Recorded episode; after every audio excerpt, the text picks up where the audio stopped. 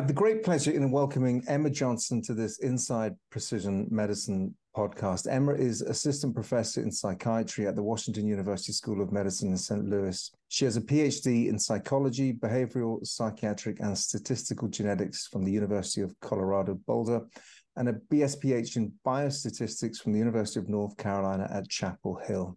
Now, Emma's long term research goal is to better understand the genetic architecture of psychiatric disorders, particularly focusing on substance use and addictions. Within addiction, she is particularly interested in the study of more commonly used drugs such as alcohol and cannabis.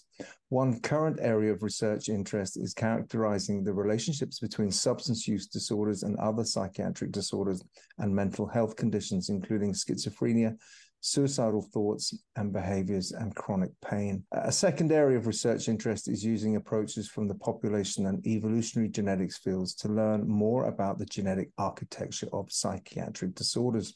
She is currently one of the analysts for the Psychiatric Genomics Consortium Substance Use Disorders Working Group and a co investigator in the collaborative study on the genetics of alcoholism Emma, welcome. It's great to have you with us today. Thank you for taking the time to, to be with us. So, maybe we can start by diving straight in and, and getting a sense of how you became initially attracted to the world of psychiatry. Thank you so much for having me, Damien. I'm really excited to be here and chat with you. That's a great question. I have always been interested in in science and especially biology and genetics and i wanted to try and kind of find a way to marry that with my other interests in statistics um, and math. And um, the field of statistical genetics kind of felt like a, a nice place to be. And i've always been interested in human behavior. So as an undergraduate at unc chapel hill um, i worked uh, as a research assistant in a lab that studied the development of alcohol dependence um, in animal models, actually. Mm-hmm. And so that's where I got my start, kind of in the world of of substance use uh, disorders research. And um, from there, I went to Boulder for my PhD and became more interested in in schizophrenia as well, and and other psychiatric disorders. And you know, lots of people with schizophrenia use alcohol, tobacco, cannabis uh, and other drugs. And that got me kind of thinking about how my genetics contribute to that co occurrence of these different mental health conditions and physical health traits as well uh, with substance use and addictions. Okay, great. And where are you based geographically? Are you, uh, you mentioned on your website you you're you're based in Missouri, but um, when you were at uh, is that is that always been home for you? No, I I grew up in North Carolina, um, in the Asheville area. Went to to school uh, for my undergrad there, and then relocated to Boulder for my PhD. And oh, then okay. I came to St. Louis, Washington University School of Medicine here in St. Louis, in Missouri, uh, for a postdoc with Dr. Dr. Arpana Agrawal. Uh-huh. That's when I began as an analyst with the Psychiatric Genomics Consortium um, Substance Use Disorders Group, and I never left. Never left. Yeah. Well, yep, that's good. still here. It's good. You're doing something right. Well, St. Louis is doing something right, so that's great. Well, listen, um, let's let's um, let's let's dig into a little bit more uh, in terms of your research and what your focus is. You've got sort of three arms to your research, from what I can gather. But I think for for the maybe the purpose of today's discussion, we'll focus on on two of those areas that that you know primarily the genetics of substance use disorders uh, and unique and shared genetic factors underlying co-occurring mental health conditions and behaviors. But but maybe we can go through each of those areas and you can tell us a little bit about the projects you've undertaken and those you're currently working on or perhaps even working towards as it were i mean if we start with the work you're doing in substance use disorders maybe you can tell us about the the, the genome wide methods you're using to elucidate the sort of genetic framework if you will of of cannabis and alcohol addiction. I, I gather they're the two main areas that you're you're focusing on. Is that right?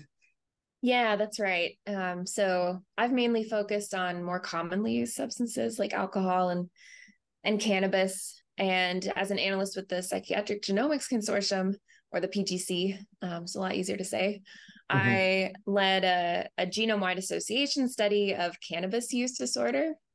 Uh-huh. And so a, a genome wide association study or a GWAS, for those who aren't familiar, Um, in this case, because we're studying a, a case control uh, design cannabis use disorder, this is where we're essentially comparing the genomes of people who uh, have been diagnosed with cannabis use disorder to people who have not been diagnosed with that disorder. Mm-hmm. And essentially just looking for uh, differences in the DNA sequence that might be associated with someone's likelihood or liability uh, for developing cannabis use disorder. Okay. And so in that study, we, you know, it was really a, a huge team science effort. We combined across, I think, 20 studies in total. So 20 different GWAS were meta analyzed. Um, that included studies with the PGC, as well as a large study in Denmark uh, using the iPsych registry data, um, mm-hmm. and a large um, study in Iceland, Decode Genetics. Right. So we we collaborated with those researchers um, to produce this uh, relatively large for its time genome-wide association mm-hmm. study of cannabis use disorder. Interestingly, we can also use methods to actually look at how um, cannabis use disorder is genetically correlated with other traits as well. And so what we did was we compared, you know, how genetically correlated is cannabis use disorder with things like BMI, depression, schizophrenia, um, someone's educational attainment, so how many years of schooling they've they've received. Mm-hmm. And when we compared that with genetic correlations for what we're calling cannabis ever use, so just have you ever tried cannabis in your lifetime? Those genetic correlations actually look somewhat different, which was a little bit surprising to us, but this suggests that the genetic factors that underlie someone's likelihood of just trying cannabis in their lifetime that's somewhat different from someone who actually develops cannabis use disorder, this more severe phenotype. Okay, I got you. And I'm assuming the, the, the Danish and the Icelandic cohorts were, were picked. Well, they may well have been. You may well have chosen that cohort because that was the cohort that had the data, the data you needed. But and that's obviously a very homogeneous population there. Did that did that play into why you particularly picked that particular geographic region? Yeah, that's a good question. Really, uh, the the iPsych data and the the Danish registries just have um, so much data available on mm. on their participants on their individuals because it is okay. this long established um, registry system mm-hmm. you know and, and in iceland the the decode genetics study that's that's also a huge as you say relatively homogeneous sample mm. but but really it was just that they had data available on on cannabis use disorder um, whether that was using uh, dsm diagnoses the diagnostic statistical manual of mental disorders i think mm-hmm. i should know that or icd codes from from like electronic health records right. uh, as they had in denmark so you know how cannabis use disorder was assessed varied slightly amongst our different studies um, but really, our goal with that GWAS meta analysis was just to get as large of a sample as possible. Mm-hmm. Um, we were, you know, really starting with with pretty small studies there, and so uh, it was really just important to, um, as much as possible, maximize our sample size. I mean, we don't want to totally sacrifice having a, a relatively clean phenotype there, but we really want to maximize our mm-hmm. statistical power by by building the largest um, study possible. Okay. Were there any other particular databases available, or had you just got to a point where you felt that you had enough statistical power there or big enough databases? Was there any other areas of the the planet that you could have gone to, perhaps maybe in, in APAC, or or were, were you just you know you know responding and reacting to what was available literally at the time? or people that wanted to work with you obviously there has to be there has to be engagement. I, I realize that these these these people want to have to to, to sort of collaborate but uh... yeah and you know i think um i've been lucky having generally good experiences. I think you know most people are happy to collaborate and mm. you know we all want to work towards this common goal we want to better understand these disorders so we can develop better treatments and prevention um so, you know, I think most people are generally happy to collaborate. You know, I think it's a matter of how far our reach extends. And, yeah. and, you know, of course, we do need to extend farther. In this particular GWAS, we did include individuals of, European ancestry. That mm-hmm. was that made up the most of our sample. We had a smaller subset of individuals of African ancestry. Okay. But you know, again, it was much smaller than the number mm-hmm. of European mm-hmm. ancestry mm-hmm. people in the study, and that's an area where um, I really think we we need to work to improve and quickly. So yeah. so that we're not just studying these European ancestry populations. Oh, yeah, absolutely.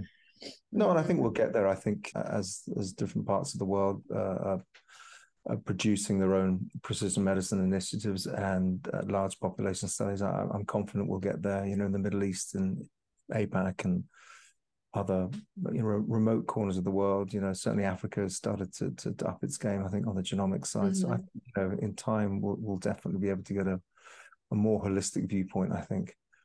Definitely, I risk. Yeah, yeah, I think momentum is really um, picking up there, which is great to see. Yeah, no, absolutely. Oh, well, that's great. Okay, so so focusing on polygenic risk scores, I mean, you know, obviously th- these are a very important tool, and you know the the uh, impact is clear across all different disease uh, states at the moment. Certainly in, in cancer and other diseases, and and I suppose will have the same impact in psychiatry. I think issues around specificity and, of course, always downstream clinical utility abound. But, and of course, you've just mentioned, you know, the lack of predictive power when you when you've got a lack of diversity but you know as you say well hopefully we'll get there but i mean ultimately we're, we're going to need to look at you know we can't look at these just in isolation we have to look at the environment we have to look at the exposome we have to look at all these other different risk factors in in in totality, don't we, in order to get more precise indicators? But do, do you feel that we're on the right path with polygenic risk scores? Do you think it's just a matter of time we will get there? Given I think psychiatry probably has, you know, probably been a, a late entrant a, entrant to, to, to PRS scores probably than other disease areas. Yeah, definitely. I I definitely think we're on the right track. You know, I think things are moving forward quickly with polygenic mm risk scores, certainly for other disease areas. You know, psychiatry, of course, is maybe a little bit behind. mm But, you know, like you mentioned, I think some of that is probably due to the complexity of these behaviors yeah. disorders that we're that we're studying and so i do think it's really important that you know while we're pushing forward polygenic risk scores and you know increasing the sample sizes of GWAS and advancing the methodology for developing polygenic risk scores, also pushing forward on the exposome side, you know, mm-hmm. looking at um, social determinants of health, you know, things like family history, social support, all of these different risk and protective factors, you know, apart from the genetic piece that are also really important. Mm-hmm. Um, you know, I think studies like longitudinal studies like the adolescent brain cognitive development study or the ABCD study, I think that will be a really nice place to to kind of study some of these um, you know genome and exposome interactions as at these adolescents age mm-hmm. yeah yeah so i think we're moving in the right direction you know we clearly have a way to go for for psychiatry i think for these to be for prs to be useful in terms of um you know risk stratification or precision care and treatment but i think mm-hmm. we're moving in the right direction Okay, that's great. I mean, going back to that 2020 study, was there any evidence? I mean, given all other parameters were the same and, and all the the, the, the different parts of data that was captured in Denmark and Iceland and the US, I think, and was it, did you say the UK? Was it the UK for that study? Yeah, we probably had some UK studies in there, and I think Australia represented. Australia too. as well. Okay, I mean, was I mean, is, is that something you've you've looked at in terms of any analysis in terms of the difference in the environment you know because obviously different places around the world will have different environments and different populations will be exposed to, to different things uh, is that something that was been was able you were able to extrapolate from that data at all not or is that just not an area that you were actually looking at for that study as such yeah um differences or correlations between oh okay well we saw this in in in the nordics we saw this in the uk and we saw this in terms of the exposome the environment hmm. perhaps mm. No, that's a great point, and certainly a source of um, heterogeneity, I think, amongst those different studies from all these different countries around the world. Yeah. Um, you know, especially in, you know, also in the sense of the legalization status of of cannabis, even in different states in the US. you know, that's not something we really explored closely in that no. 2020 paper. You know, in general, we, you know, for the top, what we call hits of the GWAS, so the most strongly associated genetic variants that we find, you know, we yeah. do generally see pretty consistent effect sizes across all these different mm-hmm. cohorts. Mm-hmm. Okay. So it does seem that for the top genetic findings, um, at least somewhat, they are consistent across these different environments. Mm-hmm. Okay. Yeah. Um, but I, I think that's a great point and definitely something to be explored more. Sure. Uh, in the future. Okay, brilliant. Okay, so let's maybe dig into some of the work you're doing in terms of uh, shared genetic factors and their role in mental health conditions and behaviors. I see that you use genomic structural modeling. It'd be really useful actually if you could begin by explaining what that that is to our audience. Yeah. So, um, you know, I mentioned genetic correlations earlier. Um, uh-huh. And we typically use something called LD score regression to calculate those. Mm-hmm. And so there we're we're really just concerned with the bivariate correlation between just a pair of traits, right? Like cannabis use disorder and cognition or cognitive function with genomic uh, SEM or genomic structural equation modeling, uh, we can now, you know, attempt to model the genomic relationship between more than just two traits.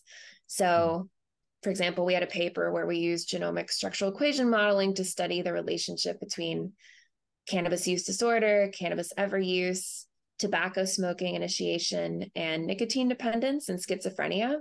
Mm-hmm. And so we were able to kind of um, model the genomic relationships between all of these traits simultaneously to see whether, you know, if we're accounting for the effects of tobacco smoking, which we know is also associated with schizophrenia, mm-hmm. and, you know, the genomic effects of um, just trying cannabis use ever in your lifetime, do we mm-hmm. still see this robust relationship with cannabis use disorder and schizophrenia? And we do, it turns out. Mm-hmm. Um, okay. And so genomic SEM is this really amazingly useful tool that has really uh, blown up in terms of of being used in the behavioral genetics and psychiatric genetics realm in the past few years um, mm-hmm. because it's it's just really nice to be able to kind of look at these different multivariate relationships between all these different psychiatric disorders and behaviors that we're interested in. Mm. Yes, and I suppose it's fascinating because it's trying to tease the tease out the the uh, the linkages between all of these. It's it's it's very very complex, isn't it? The overlap. It uh, mm-hmm. uh, that's that's going to be the key, isn't it? To be able to get deep enough into it to to really be able to separate out the relationships and the the interplay between the genes and the environment and yeah genetic mm-hmm. ancestry whatever it might be but um yeah, yeah.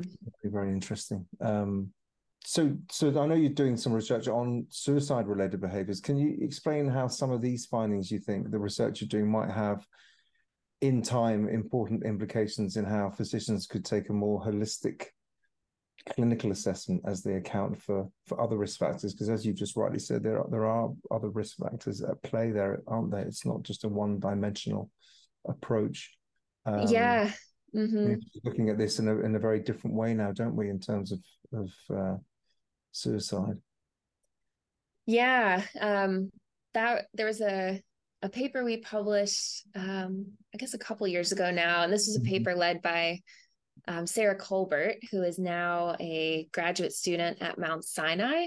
Okay, I believe in the Department of Genetics, and so Sarah thought it would be neat to use genomic structural equation modeling, which we were just discussing, mm. to look at the relationships between different substance use disorders. So, alcohol, cannabis use disorder, tobacco, and, and opioid use disorder, and how those relate to um, different substance use or suicide related um, mm-hmm.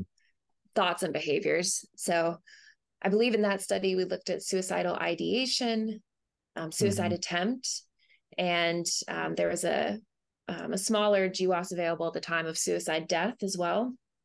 Right. And so we modeled um, those three phenotypes and our four substance use disorder uh, phenotypes. And in this uh, genomic structural equation model, we also accounted for depression and risk taking. Mm-hmm. Risk taking being kind of a, a rough proxy for um, impulsivity.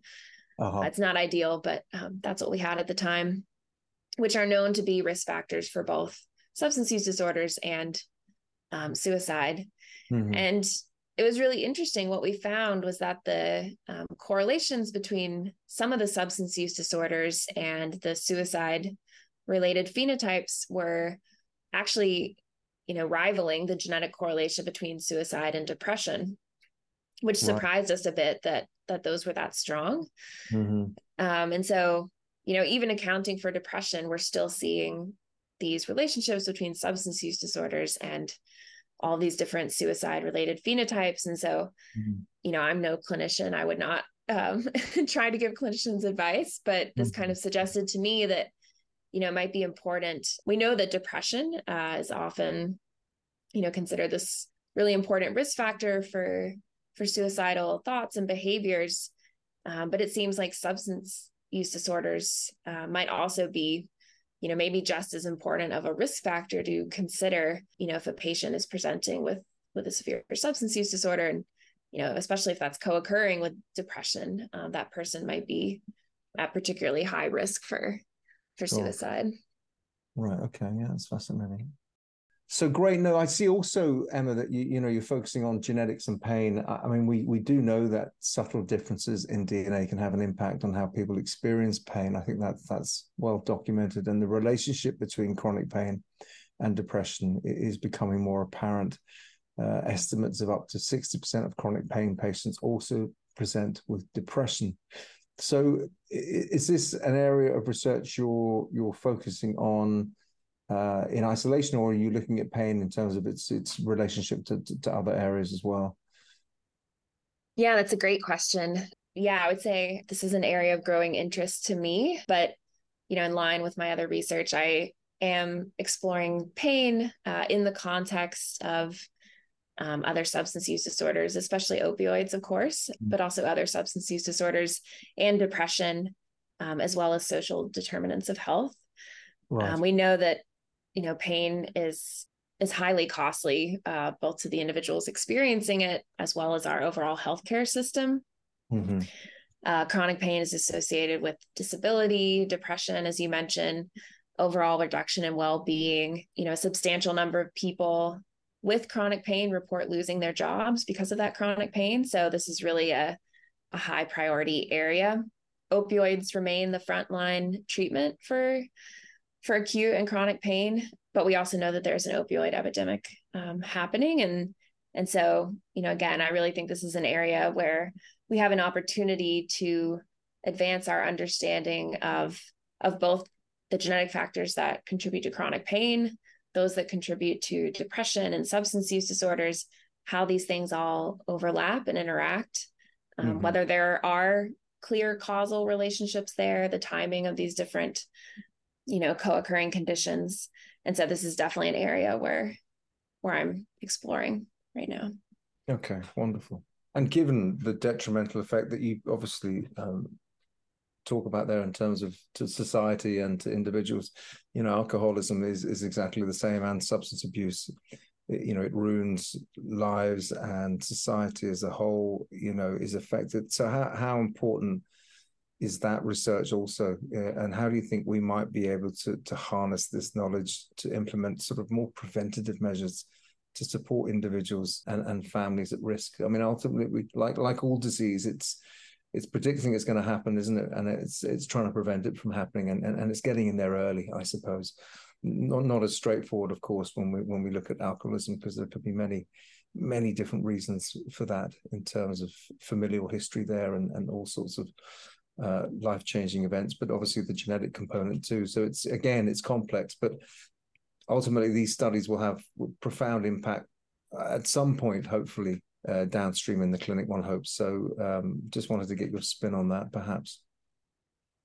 Yeah, I mean, I I hope these studies ultimately have have an impact on, you know, giving clinicians you know, hopefully a better understanding of of both genetic factors and non-genetic factors that contribute to risk of alcohol use disorder and other substance use disorders you know hopefully eventually polygenic risk scores and other genetic tools will help clinicians better stratify individuals who are at greater risk you know, that could be used in combination with things like family history, you know, discussing a person's lifestyle and and mm. stressors and you know all these different risk and resilience factors that that go along with genetics and and interact with someone's genetic risk mm-hmm. um, you know i also would hope that a better understanding of the genetics and biology underlying alcohol use disorders and other substance use mm-hmm. disorders would somewhat decrease the stigma around these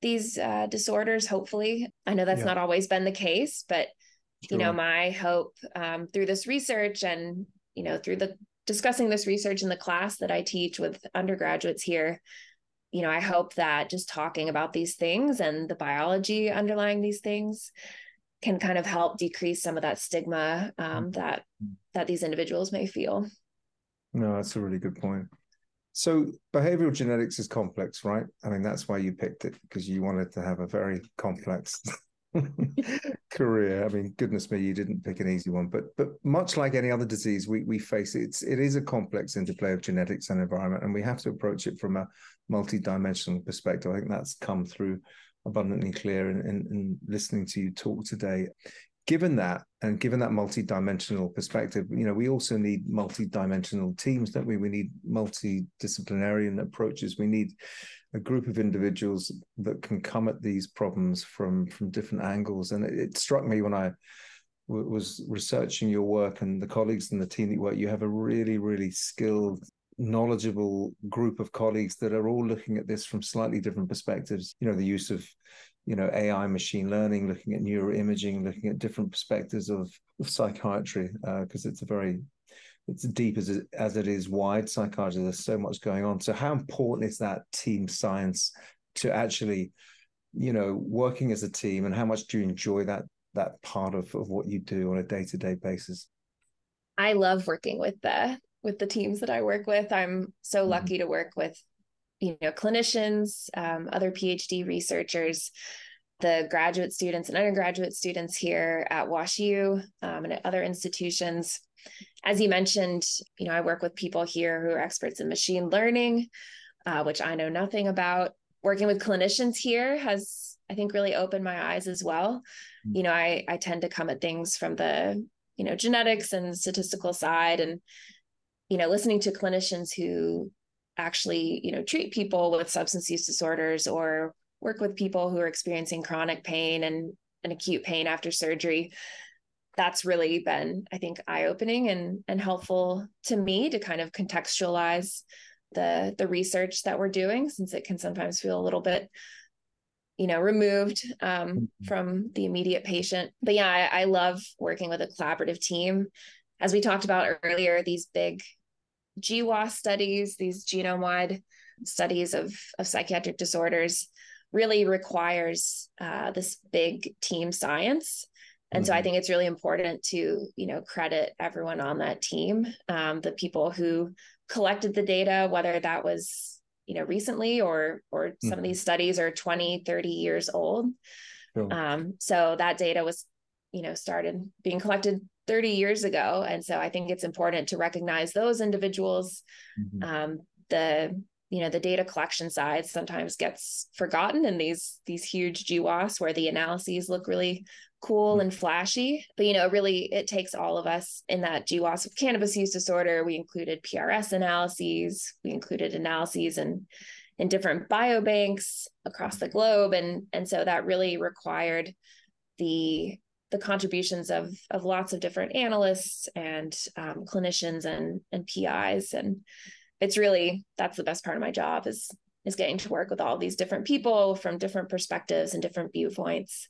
And we don't always agree on the best way to approach some of these sure. problems but we do all have the same end goal in mind which is uh, to improve treatment and quality of life for for people with psychiatric disorders.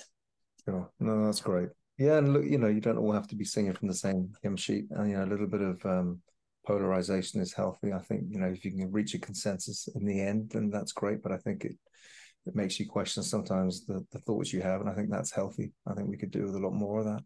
But uh, but that's great. Thank you. I mean, and one other thing because I know you really enjoy the teaching side, and I think it's really important to mention that because I know you, you felt very privileged to have had some great mentors, and it sounds like you really enjoyed being taught. And I, I get a sense that you're sort of you really enjoyed the whole giving back and, and paying it forward side. So, how important is that to you in in balancing out your your your research endeavors, uh, the, the teaching side? Thanks for asking about that. I do really enjoy teaching. I I wasn't sure that I would.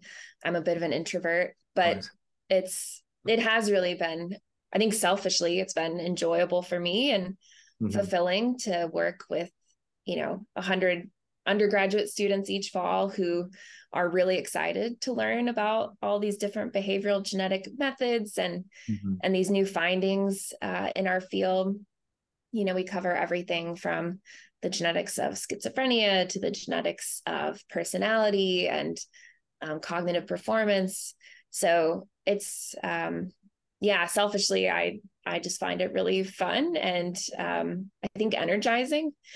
Again, the work that I do on a day to day basis, the research side can feel, you know, like we're we're a few steps removed from having, I think, an immediate impact on you know the clinic. Of course, we hope we get there, but with teaching, it it feels like a much more kind of immediate impact on the students. And yeah, I, I've been so lucky I mean, since um, since high school, I feel like having teachers who really took the time to to work with me and and support me and encourage me, you know, in my studies and um, really went above and beyond. Um, and so, I hope I can give back somewhat uh, to the students at WashU. No, I'm sure you are, and I'm sure you're doing a brilliant job. So that that's wonderful. So listen, let's let's uh, conclude. I, I, hear a little birdie tells me you recently won a contest based on a new project you're undertaking. So just wondering whether you can tell me a little bit more about that, the implications of that, maybe what that project is, what the competition was, um, and uh, any prizes that were on offer that you may have uh, secured. But uh, so yeah, that that would be great if we can sort of talk a little bit about that too. Yeah, thank you. I was really excited to hear that we won this contest. Um, this was a, a, contest hosted by Illumina. Mm-hmm. Um, I think Dr. Arpana Agrawal, who is also in psychiatry here at WashU, um, originally pointed me to the the contest webpage, and I have recently I had recently put in a grant with um, someone in anesthesiology here, Dr. Simone Haroutunian, who I believe is the director of research at WashU's Pain Center. And uh, Dr. Simone Haroutunian had a an ongoing project. Um, it's a very unique cohort of surgery patients. And this cohort has data on um, baseline preoperative pain, acute post op pain, and then um, ecological momentary assessment or EMA data on things like anxiety, depression symptoms, um, sleep, experiences of pain, uh, medication cravings and use for 30 days post surgery. Um, and then data on those those items are also collected at three months and six months post surgery. So this is a very carefully uh, clinically assessed cohort. And this contest from Illumina will enable us to genotype uh, just over a thousand participants from this cohort Mm-hmm. So we're going to use other funding to eventually genotype the entire cohort. Um, but thanks to this prize from Illumina, we can use their Infinium Global Diversity Array to genotype these individuals. And then we'll use their um, polygenic risk score software and the predict module to actually create polygenic scores in the sample for chronic pain and opioid use disorder. So we're hoping that we can then link these polygenic scores to uh, preoperative pain, postoperative pain, uh, any changes there, and then these 30 day real time symptoms of things like anxiety, pain, depression, and opioid use. Wow, what a worthwhile project. That's going to be fantastic. And what, what's the timeline on that, do you think, from sort of uh, implementation to, to sort of data capture? the DNA has already been extracted, um, okay. so it's it's ready to go, and so I think uh, we'll be able to get started on that um, pretty quickly. So really looking forward to that.